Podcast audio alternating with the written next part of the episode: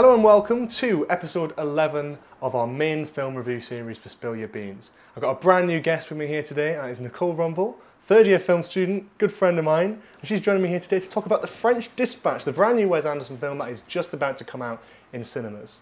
Hello. Hello, John. This is weird. this is so this is very weird, yeah. Um, Oh my god. so we went to London Film Festival as part of a group. We went to see uh, this, Last Night in Soho, and The Lost Daughter. Um, this film, The French Dispatch, is the one we're talking about today. I thought we'd talk about LFF a little bit. It was a great experience. Have you been before? Or I went in 2019, but it, like the only ticket I got it really late, and it was for a beautiful day in the neighborhood, like Oh. Tom Hanks film. It was alright. that. Was that a I like film? I liked it because I had Tom Hanks singing in it. Oh and there's a song called Be- like he just sings because it was like a really big like American, it's Mr. um, Rogers, isn't it? Like yeah. the- and I didn't know about it before watching the Mm. film, but like he sings the intro, and it's I've got it in my Spotify playlist. It's amazing. oh. Is it what, Tom Hanks versions of it? Yeah, he's singing. Oh, it. brilliant! It's so hell, I didn't even know that. I'll have to have a look at that. It's Um, not like yeah. like an amazing film, but No. It's got Tom Hanks I, singing need to, I, it, I so- need to watch it. My parents were recommending it to me, so I need to it's get great. round to that. Um, London Film Festival this year, though, a lot of big names. Yeah, we didn't so see many big names. We didn't uh, see the premiere for The French Dispatch. that was so annoying. That was because Yeah. this was the one that I wanted to get tickets to, but I'm Yeah. actually glad we didn't in the end. Yeah, because there wasn't actually many people. yeah, it was there. Bill Murray and Al- which although obviously that would have been that would have been amazing. Let's not amazing. discredit that Bill would have Murray. been so was, good, but yeah, um, I think it was him and Jarvis Cocker who turned up. yeah. but- so I, Yeah, but we got so many people when we saw last night in Soho. Yeah, that was good. Yeah. Um, and for those listening, we will be talking about that next week. I'll be talking with uh, Max, who you've seen on the podcast before, with the Oscars panel review as well as the commentary track at the beginning of this series. And we'll be talking about Last Night in Soho, and I think I'll have Zara on to talk about The Lost Daughter. But today, French Dispatch, Wes Anderson film. Woo! So me personally, I'd only seen two Wes Anderson films before going into the French Dispatch, so my expectations were quite limited because I really loved the Grand Budapest Hotel. I wasn't too keen on the Royal Tenenbaums. Now, what was your sort of experience going into this? Were you, did you have high expectations, low expectations? Favorite, least favorite Wes Anderson film? I'll throw that in Yeah. there. Yeah, well, I I've seen like maybe I think French Dispatch is probably the fifth Wes Anderson. Like, I'm not gonna lie, I'm not the biggest Wes Anderson fan like in general, That's just because I prefer like more naturalistic films. But Hmm. like, I really liked um, Fantastic Mr. Fox. I think that's my favorite film he's done. Hmm. Like, Grand Budapest also is quite good, but the other ones like Royal Tenenbaums and Moonrise Kingdom, which I think is a bit unpopular because I think quite a lot of people like Moonrise Kingdom, but that one especially I just didn't really, I don't know, Yeah. get along with it. But yeah, for French Dispatch, I think I had quite high expectations because I was thinking like, there's like an all-star cast and like Yeah, I think I- that was one of the big selling points of this, wasn't it? Because there's like- so many people that like mm, it goes through the cast list and you're like, oh I know, oh my god, they're, oh my, Yeah, oh them, like it's insane. you keep sort of reacting. With it. Yeah, but um, and also I found out about the film like quite a few years before like I don't know before it like circulated and Yeah. stuff like probably like two or three years like, Like, when I- he only just like announced it. So I don't know. I had high expectations. I think that I, I kind of get that because for me, I only I've only started watching Wes Anderson films this year. I had watched Fantastic Mr. Fox when I was a lot younger, but I don't want to say I've watched it because I genuinely can't remember anything about it. I think it, I only watched it maybe at the time because I thought it was like a kids film, Yeah. or like it had I think it might have had like a McDonald's Happy Meal tie-in or Yeah, some shit yeah. like that. Um, so I, I I don't remember too much about it, but um, I've heard a lot of good things. With the French Dispatch, like that was like already a thing, bef- like before I knew, really knew too much about Wes Anderson. I obviously like when I met you and Max at university and all that sort of thing, and like the general film lot. Like I started to hear more about these films and like films that I just never seen. And I think even at that point, the French Dispatch had like a Letterboxd page, like it was there, it had the poster, Yeah. like people knew about it. It's something that's been in minds for a while. Um, but walking into the screening, were you expecting it to be good film? Were you expecting it to be just sort of in, in the middle? Were you expecting it to be a lot of old shit? Wh- wh- Where where do you sort of think? Well, I actually thought it was gonna be quite good, just because like my previous experiences with Wes Anderson haven't been like amazing, amazing. But I thought with this one, like I don't know, the concept seemed quite cool, and I was like, it seems a bit different. I was like, maybe he's trying something new. Yeah. So I think it's been a, quite a few years since Grand. I think Grand Budapest was his last one, right? It's either that or Isle of Dogs. I can never remember which exact one it is. Oh no, Isle of Was Dogs. it Isle of yeah. Dogs? Because it is. 2016. I think. Yeah, it's something like that. But it, it's. It, I I was quite excited, even though I'd not seen much of his work beforehand. Um, Going into it, I was kind of, you know, I think I'd heard a lot of good things as well because obviously we didn't go to the premiere screening. Um, we went to the one the day after, so all the big Yeah. lucky people who got to get into that fancy screening with Bill Murray, you kind of see their reviews online and go, Yeah, and this is amazing. This is like such a good. Now, I know we kind of share a similar opinion about this film, so I'm trying not to give too much away. But I just let's just go into it. I was disappointed with this film. yeah, me Um, too. It, I don't know. It, I think well, let's talk about the sort of general idea of it because there are good things about this. Yeah, There's a lot of promise. There's a lot of ideas in there. Um, what was your general opinion of the film? Do you think? Well, I thought it had some really cool like visual stuff. Like I really like the title sequence. The animation was amazing. Like I kind of wish sequence- we saw a bit more of that. The title sequence was fantastic. I remember, like, it was really. It felt a bit strange because right after the title, there's a, this for those who haven't seen it. There's a gorgeous title sequence, totally animated. It Mm. goes through all the characters, introduces all the cast in like animated form, and you get to see all the little caricature drawings. And then it cuts to a studio logo.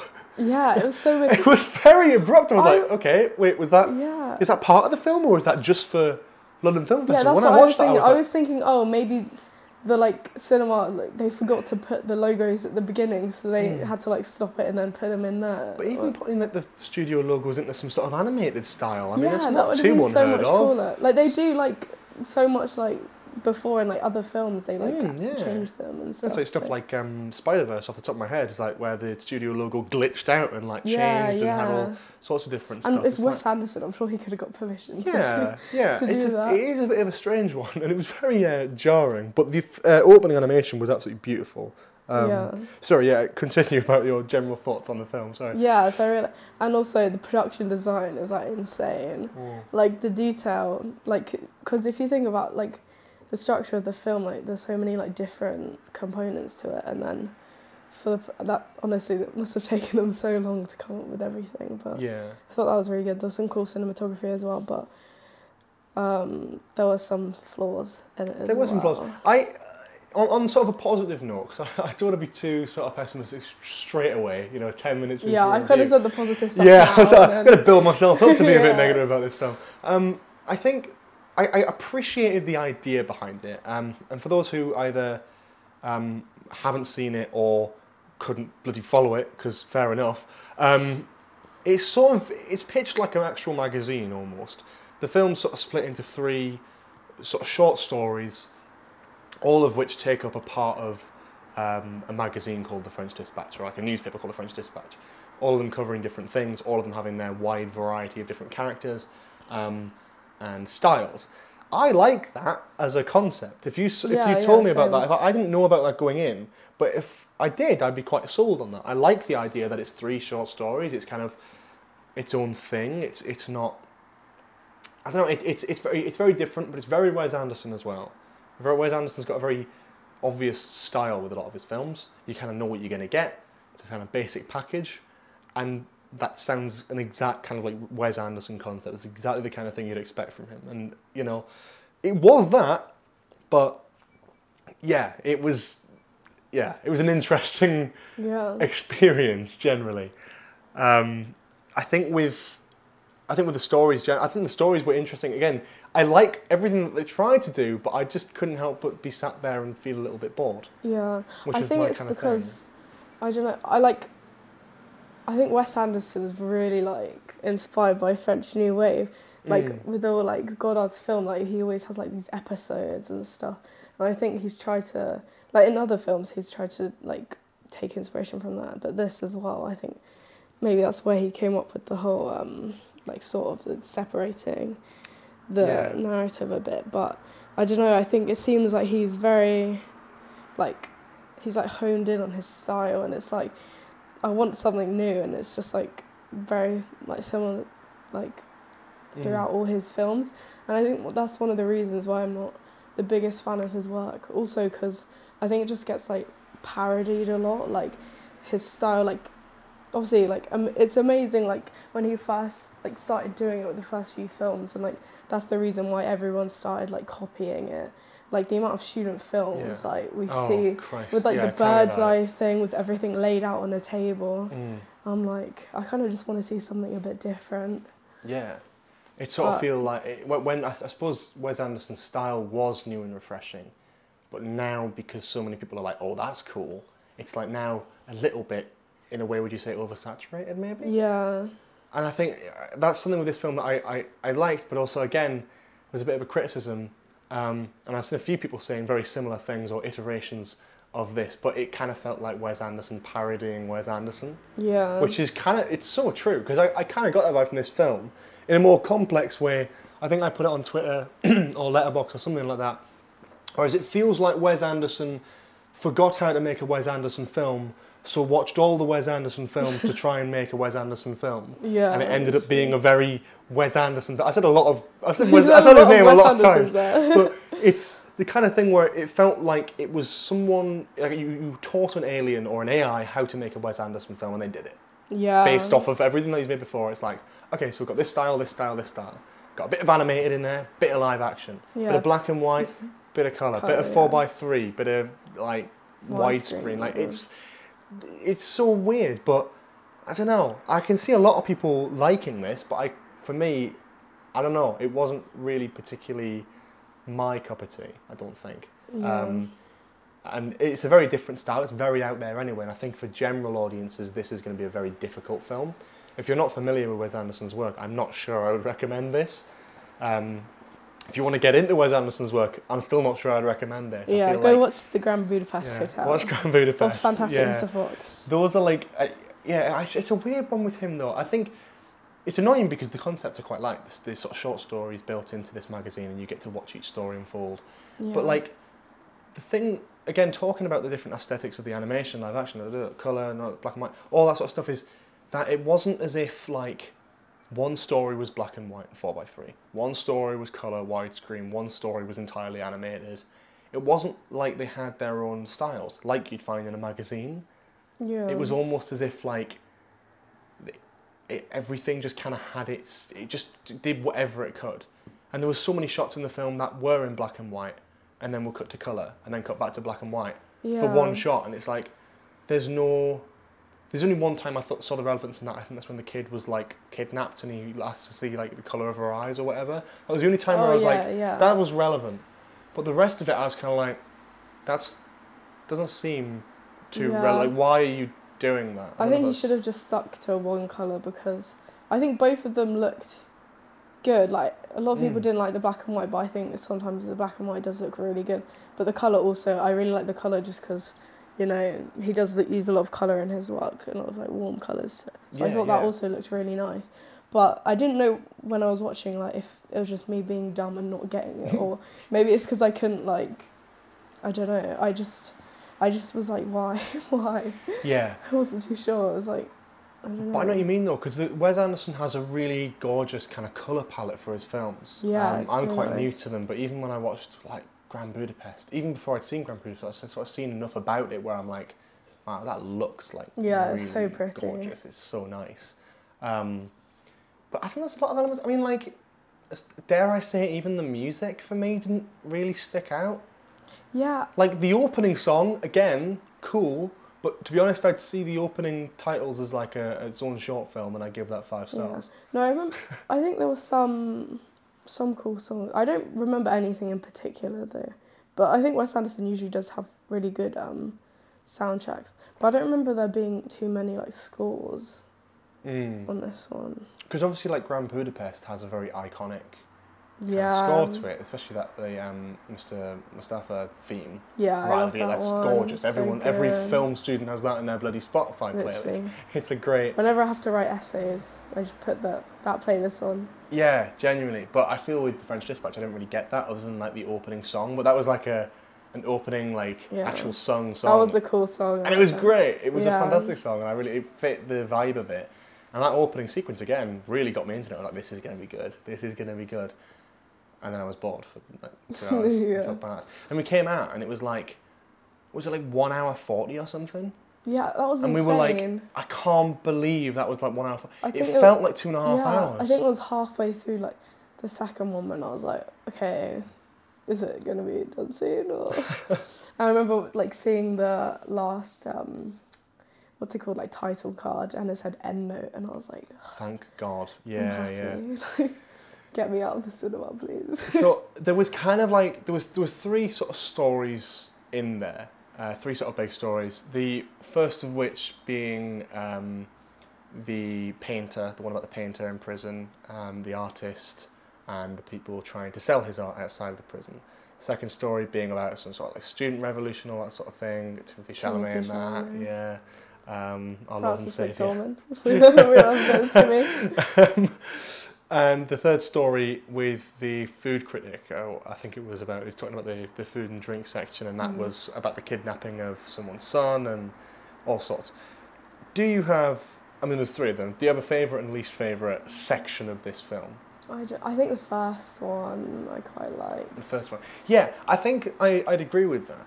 Just because it was a bit like, I don't know, different. The second one, I thought it was cool because it was Frances McDormand and Timothée Chalamet, but they also disappointed me. I have to say the, se- the second one was probably Like, my least favourite of the I- three. I was so confused because the whole thing is built on like them two having this sort of like weird relationship. I kind of lost what was going on yeah, there, it confused me so much because like it was them like talking, then it cuts to like you hear like noises of like a, a bed springs, and I was like, wait, what? And then it's like them sat in a bed together. Yeah, I, was, like, I didn't want to And make assumptions, but like, yeah. they just slept together. But it was so weird though because when they were in bed, they weren't acting like they just slept together. It seemed like they were just like you know writing or doing what they were Yeah. doing. So I was like, did they? Or yeah, did they I, not? it was I sort was of. like, it wasn't really. Yeah, it was a weird one, because it's. I don't know. That that whole thing for me is I, I kind of liked what they were trying to do with it. I thought like Timothée Chalamet was all right, although I know a lot of people would say that's probably like not one of his notable performances. Like, yeah, I thought all. it was alright. I think just for this film, like even though there's all these big names, like none of them have like really any big like significance to the film. Yeah, I think we'll. I'm, I'm going to leave sort of character talk and actors because there's got such a big cast and there's so many Yeah. big names in this and there's so many characters in this. Um, we'll leave that till the sort of second half after the break. But like, um, generally, I think for me, the, the opening story with the painting, I think was brilliant. I actually quite liked that. The that felt very uh, Wes Anderson-y, and I know all this film feels very Wes Anderson-y, almost too Wes Anderson-y. Um, but that first story, I, I really, I really quite liked. Um, with the painter and the, Yeah, I like that was really cool. I cool. can't remember his name, but the guy who plays like you know the painter, I thought he was really good. Oh, And also Adrien Brody, I love. I think he's such an. Adrien Brody's brilliant in but this. we'll talk about that later. Yeah, yeah. And meanwhile, I'm going to try and remember the the actor's name who plays the painter. Yeah, yeah. Um, the second story, the sort of Revolution one, is one of the ones. It, it- it's sort of like, it's not the film's problem with like the. whole- I didn't. I didn't really. I, I can make sense of most of the film. It was just this sort of segment that I sort of lost a little bit, which to me is like, okay, it's not the film. It's actually just that segment. yeah. because it's split into three, I can easily go, okay, that was probably my least favourite. And the food critic stuff was nice, but then at the same time, probably the most forgettable as well. I, for Yeah. me, I, I didn't really like. I liked a few bits of it, but it didn't really like make too much sense to me what was kind of going on half the time. And again, don't want to dwell on characters and stuff like that, but like I feel like there was a lot of characters in this the film generally um, and actors that were very much underused, which is all right, obviously, because Mm. Wes Anderson does do that where he throws a character in and he goes, ah, cameo. But this is like sold on the like the size of the cast, and it's like I felt like not many of them had too much to do in this. But yeah. we'll we'll shift on to that in a Yeah, bit. What did you think about the final um, story, the sort of food critic bit? The food critic. I, I quite liked it seemed like a little bit meta like with the whole like them being in a film studio the cameras being there I don't know I always quite like that when you see that in films Yeah. but um but yeah I thought um I thought it was quite good it wasn't I don't know I feel like that um whole bit kind of redeemed bit like stuff that was lacking in the second bit but yeah still wasn't. I don't know. Yeah. Amazing. I think that's the bit of the film where they really started to blend the animation with the live action as well. Yeah. Um, they used a few things. There was a great because again, one thing Wes Anderson does manage to inject really well into his films, no matter what, is I'd say humour. I think his sense of humour Yeah, this really film good. was actually really funny. there was a lot of funny bits in this. Everyone was laughing so much in this. Yeah, almost too much. There were certain bits where I was yeah. like, "Why are people laughing at this? Am I stupid? Yeah. I don't, I don't understand this." Um, but there's a great sort of visual gag with this. It was not even a visual gag. I think I just appreciated it um, in the sense that there's a scene where a hot, a hot air balloon picks someone up out of a roof, and you get the whole scene play out, and the guy disappear through the roof, and then Mm. it cuts to an animated shot of a hot air balloon flying away. I quite like that because it's just Yeah. an easy way of going. We couldn't afford to get a real hot air balloon for this, and we didn't want to do Yeah. that. So that was funny for me. Um, the problem I had was more the next animated bit because it just sort of went from because it was like a car chase. There was a car chase sequence, and that was entirely animated. It looked great, but again, it's that sort of thing for me where it's like black and white to color to animated car chase, and I'm like, this is just it's a it's a combination of styles, and what if you're if what you're after is someone's portfolio in a film, then this is great. Lucky you. But for me, I kind of like a consistency, at least to some ex- like extent. Even with Wes Anderson, a lot of his films are consistent. This is just kind of it felt a bit too all, all over the place in a way. Yeah, I think. Um, Wait, you do want no, no, no, go on. I was gonna say, um, I think the thing, the issue I had with the animation thing was the fact it seemed like we saw the animation at the beginning, then we didn't see it like the whole film until it got to the last third. Then all of a sudden we have like these two, two like little segments, and like you said, I kind of liked the hot air balloon one, but when the car scene happened, I feel like it would have been so more like impactful if we actually just saw it, like. But I feel there's so many good shots you could have had there with the yeah, cars as well. I I feel, feel it like so cool. It was night. It was like nighttime as well. nighttime so they could have had some great black and white shots there. Uh, it's like it almost felt to me as like the first one was like, oh yeah, they, obviously they can't afford to have a hot air balloon. There's no way you can make that look good in CGI in a Wes Anderson film. But then it came to the car chase, and I was like, okay, you definitely have the budget to do a bloody car chase. Like, come on, you Yeah. could do that. There's some great opportunities there. Like Fast and Furious does that. You come on. And there was a there was a random guy in it as well. He was just this like strongman character who just died on top of the car. Oh my god, yeah, I remember that. I mean, I don't you, but was he introduced at all, or was he just there for the car chase? don't remember. it was so weird. He just sort of arrived, then jumped on the car, then got I think flung maybe into he a was wall. like the security of like, you know, the people who were trying to like yeah, still. I don't some, know. something like that. And I know we, we are sounding vague a little bit for people who aren't. So I'm trying not to. I mean, there's nothing really to spoil about this film, but like. We're trying to be a, a bit vague, but also at the same time, when there's this many main characters, it's not like one or two people who you should really remember the name of. It's like there's about 20 odd people, so Yeah, I just forget. Because to be honest. I wasn't going to sit there with a notepad. I kind of just wanted to watch the film. Yeah, I don't So- think you can really spoil this film. Like, there's nothing like major that happens. Like, no massive like emotional twists Yeah, no. and like No, it's just like a slice of. I hate Yeah. saying slice of life because this isn't like normal, normal life, everyday life. This isn't really. the Hill Rumball, the French Dispatch, is a Yeah, slice of life. of life. but you know, that's the kind of like um, Yeah, it's quite a think it's kind self-enclosed story. No one's going to be going, oh, you spoiled this Wes it's Anderson just like film for me. It's like, stories. yeah, can't really spoil it. yeah. Um, yeah, I, I think it's there's certain things. There's so many characters in this. I, I just forget what half of them are called, and it makes me sound a bit stupid because I'm like going, oh, this person and this, yeah. and it's like, but really, is- they don't really introduce any of these characters. They've introduced like a handful of them, but like most of them are just on screen, and you're just like, oh, that's a person Yeah, played by this actor. Even in the credits, though, the characters' names are quite random. I think. Yeah, totally. Yeah. The only one I could remember was uh, Jeffrey Wright's character being called Mr. Wright because I thought it was quite funny that the, the character's Oh, name was the I same as the know that. actor's name. Um, but other than that, literally can't remember a single name. Is that the guy film. from Westworld? These guys in Westworld? Yeah, yeah. yeah, yeah. Um, there's like there's so many things like that where I'm just like, this film is is in one hand like very different, very out there, very Wes Anderson. If you're a fan of his work, you might like this. But I, I, I struggle to recommend it because it is very all over the place, and I really don't really understand what's going on half the time.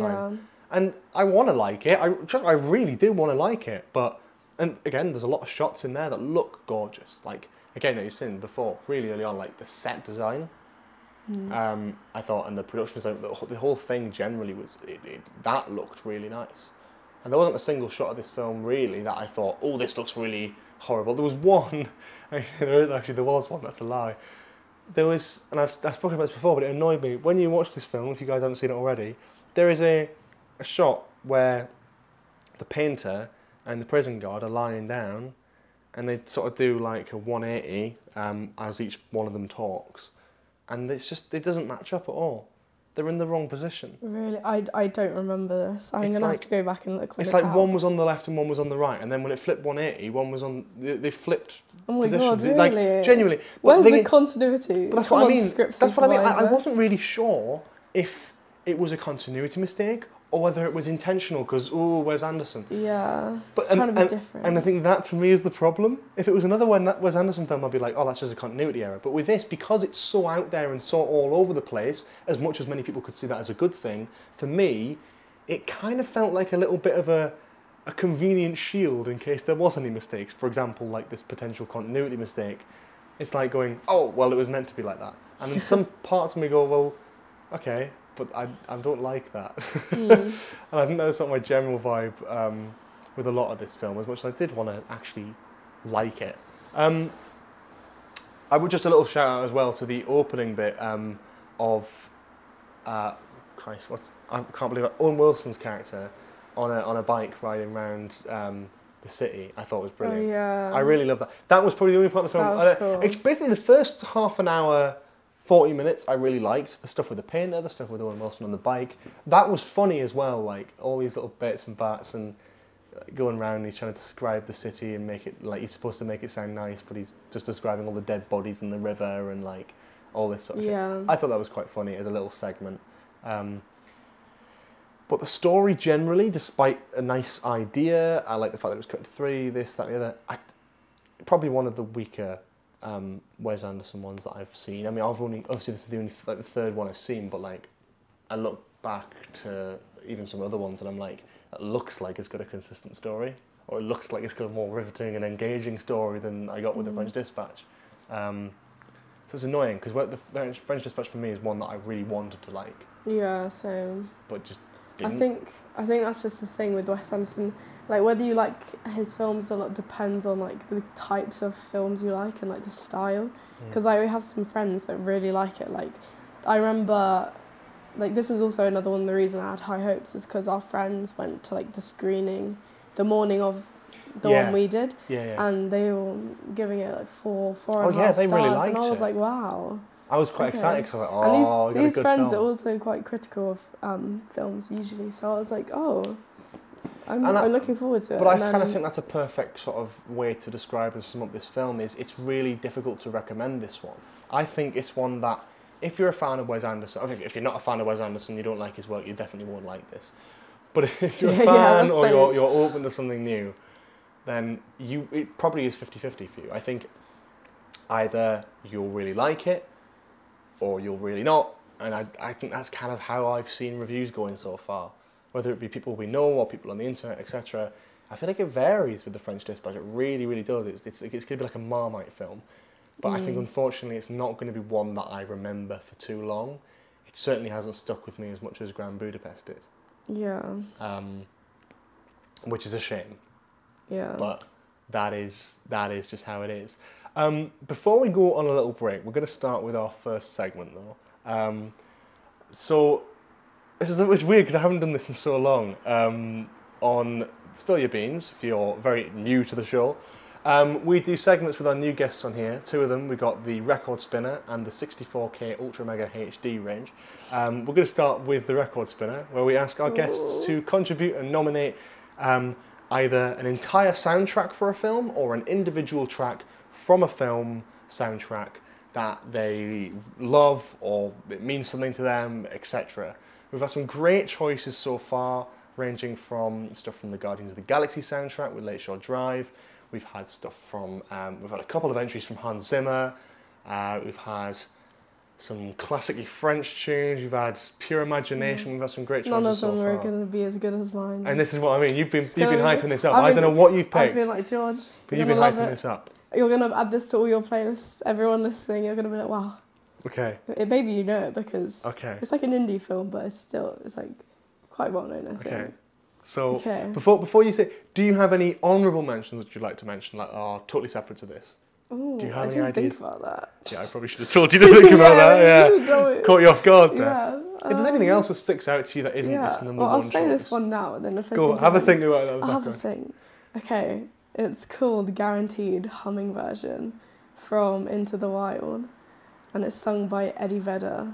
I have He's- no idea. I don't know what this is. He's it's, it's like such a good film. It's like about it's kind of like a road film. It's following this guy who's um he just he like graduates from college and then he just like wants to be free and he like sells all his belongings and then he just like goes into the wild as Yeah. the as the soundtrack soundtrack the film is Yeah. called as well as the soundtrack. Yeah, that just But- tend to be a, a trend. But yeah, it's it's like a humming version of a song that's in the film Mm. and the humming version is also in the film, obviously. But yeah, he this guy does the whole film, and I think it's just a really good soundtrack. That's My brilliant. dad was the one who showed me the film. Actually, he loves it. Brilliant. he bought the soundtrack. Is the film good? To it. Yeah, the like film's good. Yeah. Yeah, I've never, I've never it. even heard of the film, You should watch it. and I'm not familiar with the soundtrack. Yeah. Um, something we're going to try on this uh, show because I've not done this before, but I'm going to try and play at least a 30 second little segment of this track um, over the break. Um, but we're going to cut here. I'm going to have a quick listen to it, and then I'm going to talk about my sort of thoughts on it before we go on the break. So we're going to just magically cut here. And yeah, so I've just listened to that in the magic power of editing. Um, so I really like that. That was really sweet. I, I, I used to- it felt really, I don't know, I don't know how to describe it. Almost weirdly nostalgic, even though I've never seen Yeah. the film or heard the soundtrack. It kind of felt like quite like nice, which uh, very reminiscent. One of my favorite soundtracks is for a film called Local Hero, and it's got a very similar vibe where it's kind of very relaxing and very Mm. like weirdly nostalgic, even though like I'd never seen it. You know what I mean? That sort of thing. What? I've never seen that film before. Yeah, I don't know if I'd recommend the film, but oh really? the It's a- it's a soundtrack's bit a- gorgeous. Um, so what what sort of appealed you to this track? Like why why did you pick this over like anything else? There's there loads of film soundtracks out there. Did this mean something to you personally, or is it just one you particularly really like? I think a, a plate or something just fell over. We are recording um, in my living room, which has We also got a, a kitchen. hi. So uh, yeah, someone Yeah. decided to pop in and The say soundtrack. Mm. Well, I don't know. I just really like it. The song, like, is also a good song. The like what Yeah, it's yeah. based on, and I don't know. I just really like this film. Like, I don't. I think I've seen it a couple of times. I don't know. It's quite emotional. I think that's Mm. why it's just nice to listen to and like, even like, I don't know. I feel it's a really good like traveling song. It's like if you're in a car, like in a tube late night, like. I could see it almost in. being like a travel montage. Yeah. You know what I mean with this over I it. think it might be actually. There we go. Yeah. What does that say about my I can't remember film specifically knowledge? like the scene it's in in the film, but yeah, I think it's also like a reprise in the film as well. So like That's it's nice. sung originally, and then there's like another humming bit of the song. So Oh, that's like, oh. brilliant. Oh, yeah, Yeah. it's nice. Well, I like it. I love that. That's great. That's a great little addition. Um, for those listening as well, there is a Spotify playlist which you can access, um, which I usually link on Twitter. You can have a listen to all of the entries for the record spinner uh, on there, including this track today. We'll um, see you in about 30 seconds ish when we will discuss further the cast of the French Dispatch as well as Nicole's pick for the 64K Ultra Mega HD range. See you in a minute.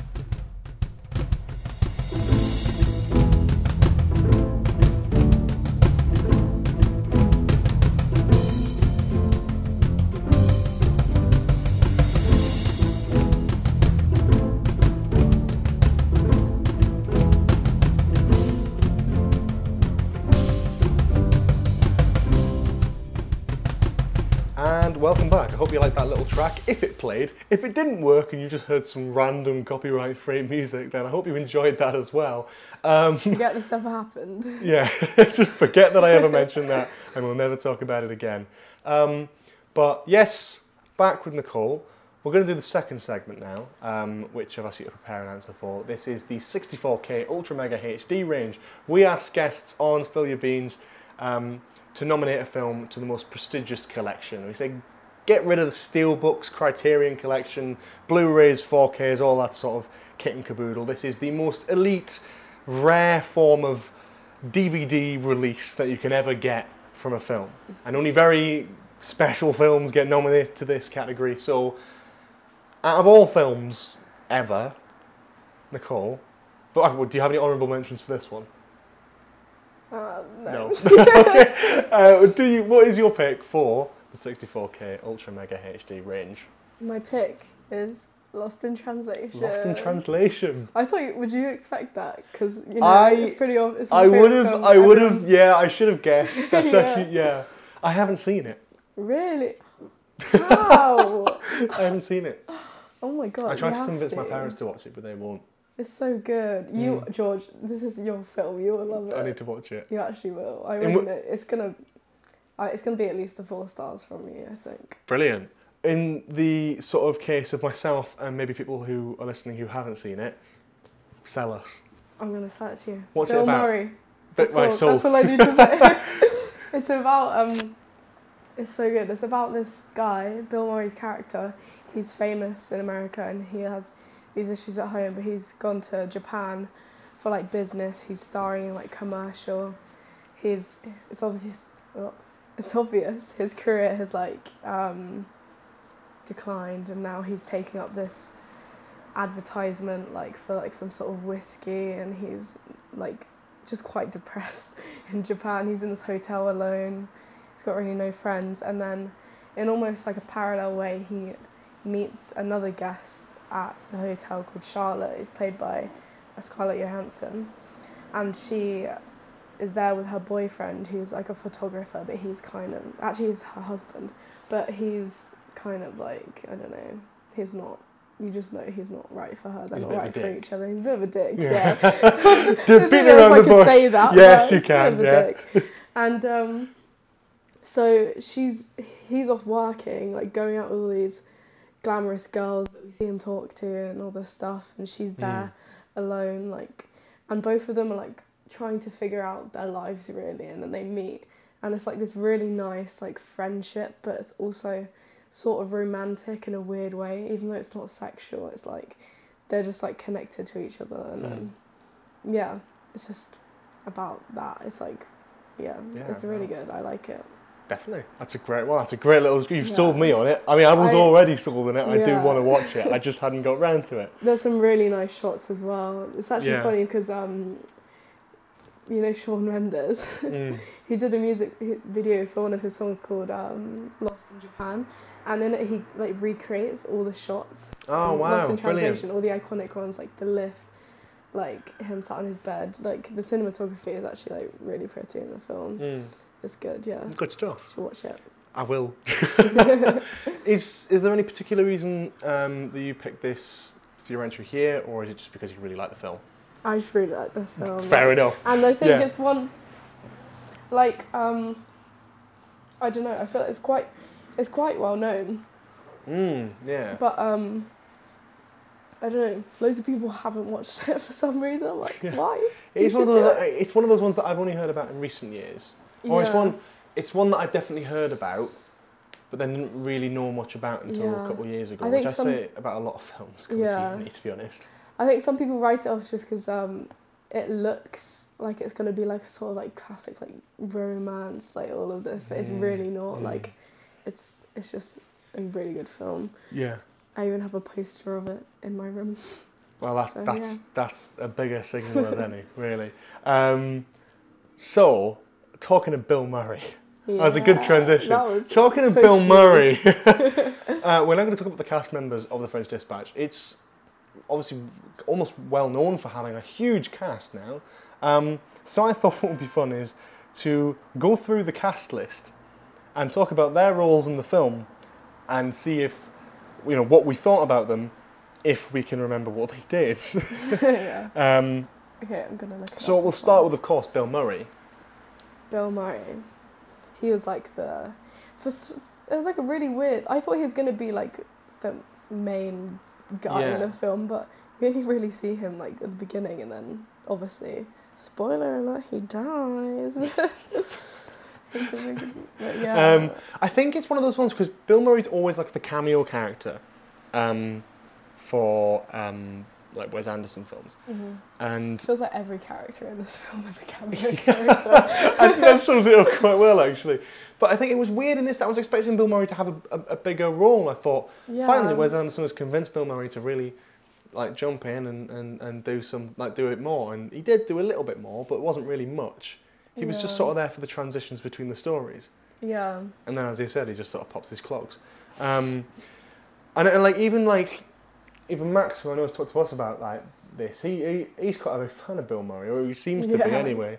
Um, and even he was like shit in this film. Like Bill Murray was all you know. Bill Murray's Bill Murray, but that's kind of the problem. Yeah. He's just kind of the same every time, really. He's he's got one kind of performance, especially now he's getting older as well.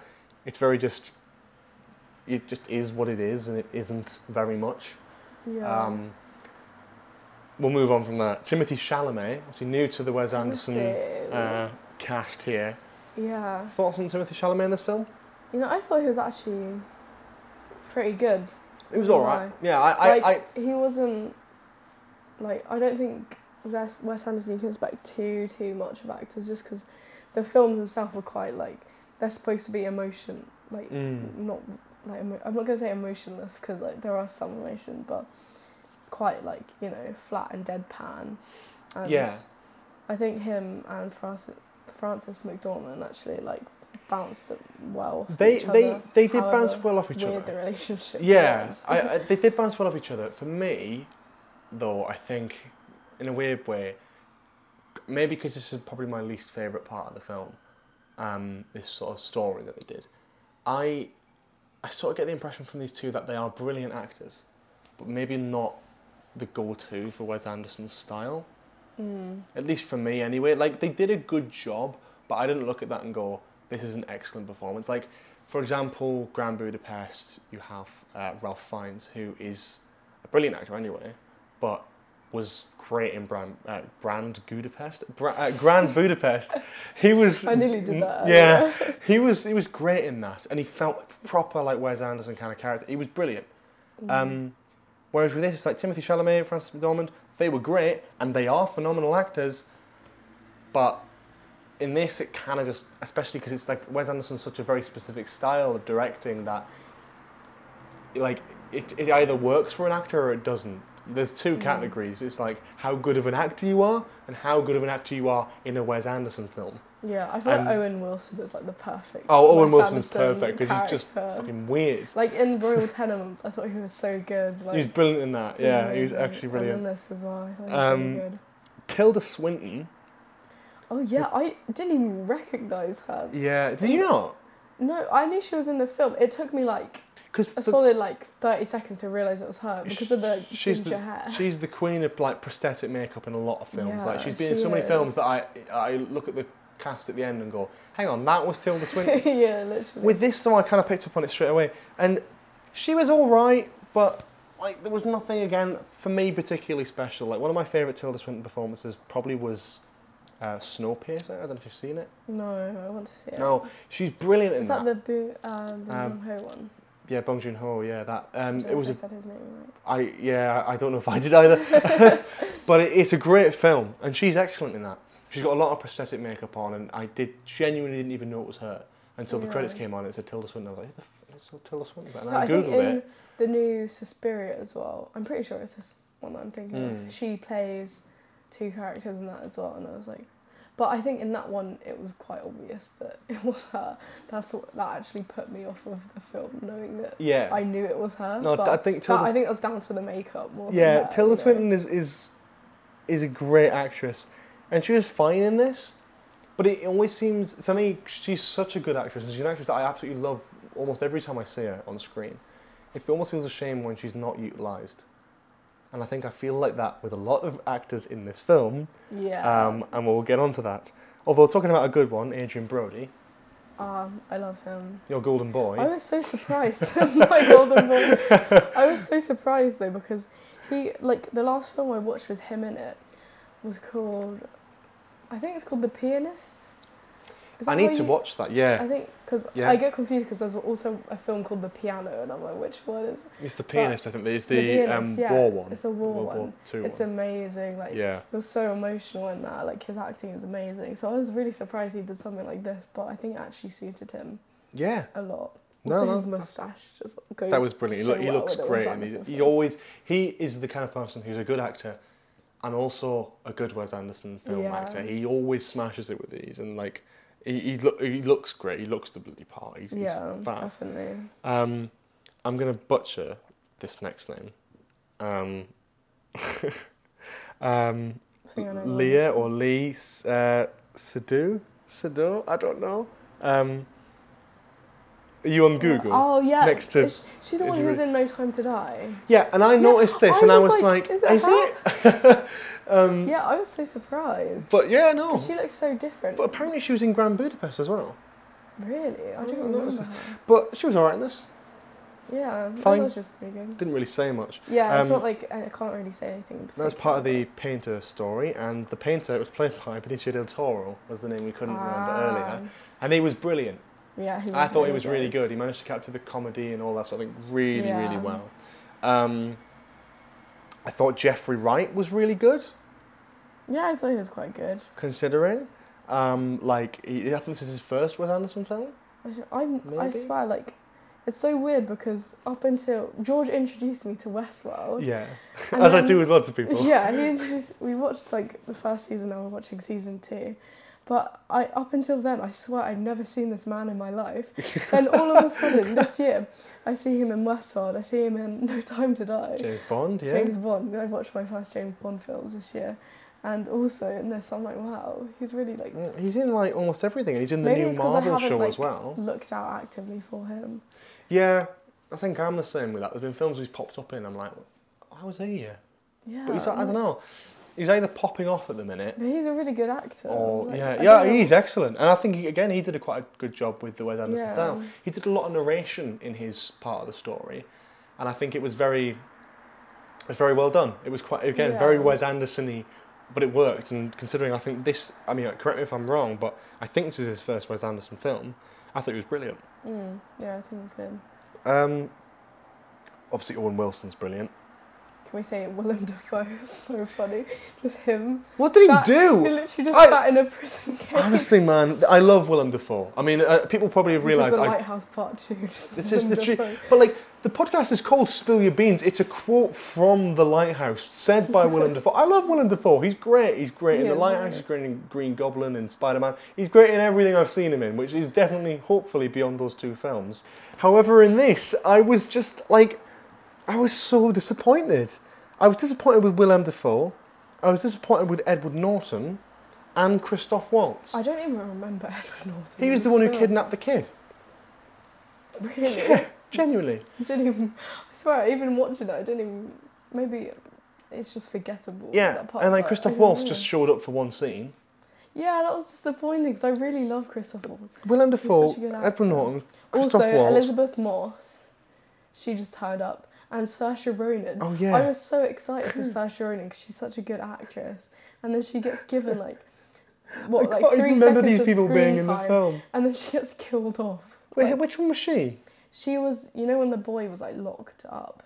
She was the, cause she's a prostitute. She was like comforting him, getting Oh him food, right, yeah, yeah, yeah, and yeah. then she gets killed. She just dies. That's yeah. Again, people I didn't even realise were in this film. Um, but yeah, there's a few actors in here again that I really. Also, Alex Lawther. You know the one from Black Mirror. Alex Lawther. He's also in a Declan McKenna music video. It's a pretty good actor, Alex Law- actually. Wait, as It's- in Alex Lawther, the, the young lad who looks a lot younger than he actually is. He's also in The End of the Effing World. Yes, Yeah, and The Imitation Game. he wasn't in this, Yeah, he was. was he? Yeah, he was in it. Um, Who did he play? I can't remember. speci- I think you he sure he was it might have been in the prison. Um, wait, I'm just gonna look it up really quick. Was he? I'm so Yeah. good to see you've you've baffled me He now. was. I was staying professional I up was until so about happy. 56 minutes, and now I'm I, now I'm done. Um, I don't understand. Alex Lawther wasn't in that. see, it's annoying because it hasn't come out yet, so you can't yeah, find that's the, anything. that's the that's the thing. But he was in it, I promise. Definitely. Yeah, hundred percent. That's He's on the cast list if you look. Was he maybe the kid who who walked in at the beginning? No. No, I can't remember. The kid who walked in the beginning was actually at the screening we were at. Was he? Yeah. Was he actually? Yeah, he was sat like. I'm so um, oblivious. Me and Zara told you. Did you? Did you Oh, I might have just been ignoring you like normal. yeah. Um, he's too good for us. I'm trying to think, but yeah, no, there was a lot of people in this who I kind of recognised, but then again, it's just a shame. And again, with people like Yeah. Willem Dafoe, Edward Norton, Christoph Waltz, people who are brilliant actors, especially brilliant actors who have been in other Wes Anderson projects and have been brilliant. Yeah. Willem Dafoe in Grand Budapest was one of the funniest and best performances I've seen in, like in that film. It was brilliant. It was so funny Yeah. when he just rocked up dressed as a priest and then started skiing. Like, yeah. Amazing stuff. I love Willem Dafoe. And I don't know. It's it's it's a shame because I saw them and I was like, oh yes, this this is the Willem Dafoe bit. I can't wait to see more Willem Yeah. Dafoe, Edward Norton, Christoph Waltz. Psych. Just like a line of dialogue, and that's that's the Yeah. thing. Um, But also, at the sa- I think it's kind of cool that like the actors like obviously they know what it means to be in a Wes Anderson film, so that they're like fine with taking like these tiny parts. maybe that's kind of what it is then. Yeah, I think it's probably them like being fans and also like I don't know saying you're in a Wes Anderson film is kind of cool. Like, yeah, I guess. I mean, maybe it's one of those things as well where, like, because he's done other films, because he's got that sort of reputation, because he's had these actors in other films before and they've enjoyed it, he can, instead of having just like nobodies in these sort of minor roles, he can go, hey, you, Mr. Celebrity Person, would you like to jump in and, and play this role and, and just be here for like a minute? Also, to Um, be fair, if they want a little bit of cash, they probably get loads just oh, for probably, like yeah, one probably love that. day. Um, but yeah, no, I think the cast is brilliant. There's a lot of great faces in there, there's a lot of great actors in there.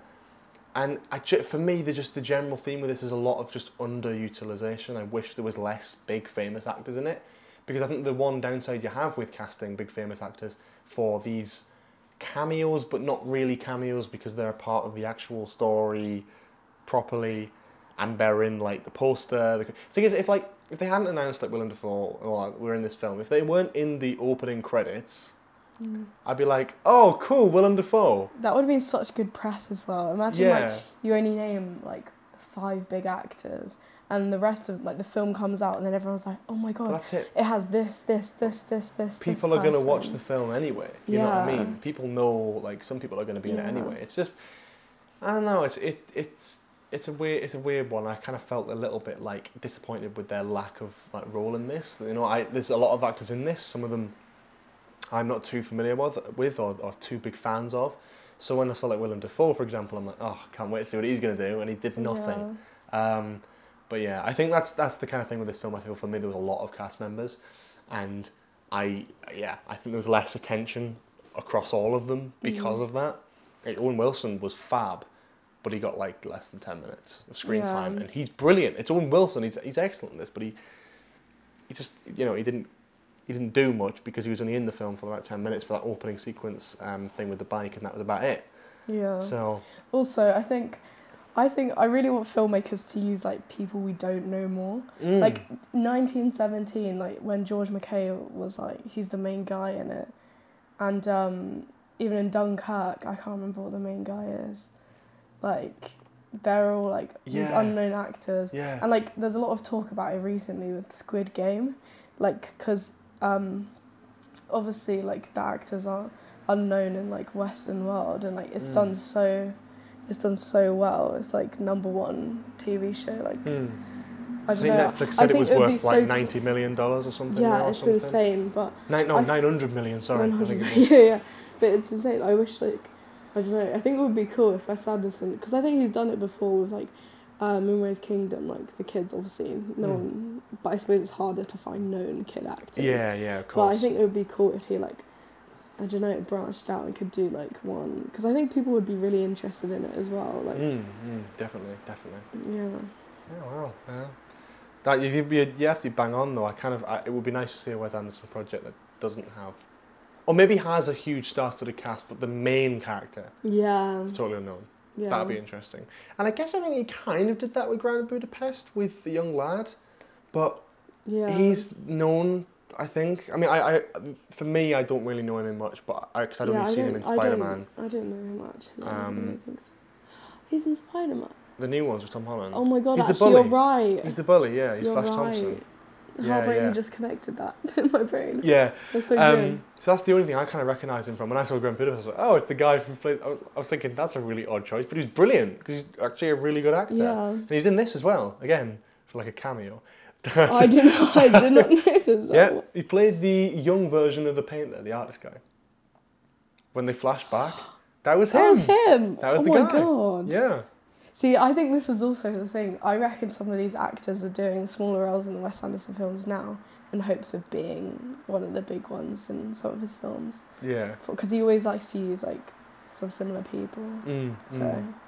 Bill yeah. Murray's still away. Oh, I suppose Bill Murray did um, Life Aquatic, didn't he? Yeah, he as, a, did. ma- as a main role, to be fair. So Was was he? he played. no, he wasn't. played, I was about to say, was he in Royal Tenenbaums? But no, he was in Royal Tenenbaums. no, he was, but he was a, married to Gwyneth Paltrow's character. He Yeah. was, yeah. He Yeah, it was. I was going to a say it would have been a cameo, but it wasn't actually. There was actually a bit of a Yeah. role there, wasn't there? Yeah, he was. Hmm. Anyway, though, have we got anything else we want to say about the French Dispatch before we sort of round this up? Because I mean, I, I I've kind of got everything out there. Yeah, I've got Generally. everything out there. Yeah. On a whole, it's Yeah. it's not amazing. That's basically how I'd sum it up. Just it's to sum it up, yeah. if you like Wes Anderson, you'll really like this film. If you like Wes Anderson, I'd say it's 50-50. If you don't like Wes Anderson, you'll fucking hate this film. Yeah, yeah. Right. That's basically how. I This is actually Wes how I describe this. Yeah. to an extreme. So But yeah, um, thank you so much for listening. Um, have you got anything you want to shout out? Social links, Letterboxd, all that sort of thing. If there's anything you want to promote, feel free. You can follow my Instagram. It's Nicole Rumball Film. there we go. Drop that in there. Go and give that a follow. Just Um, plug myself. uh, and if you want to follow our social media, of course, it's at Spill Your Beans Pod on Twitter. I think it's at Spill Your Beans Pod on Twitter. Whatever it is, it'll be linked on the page. And of course, myself, GB Sheard on Instagram and Twitter as well.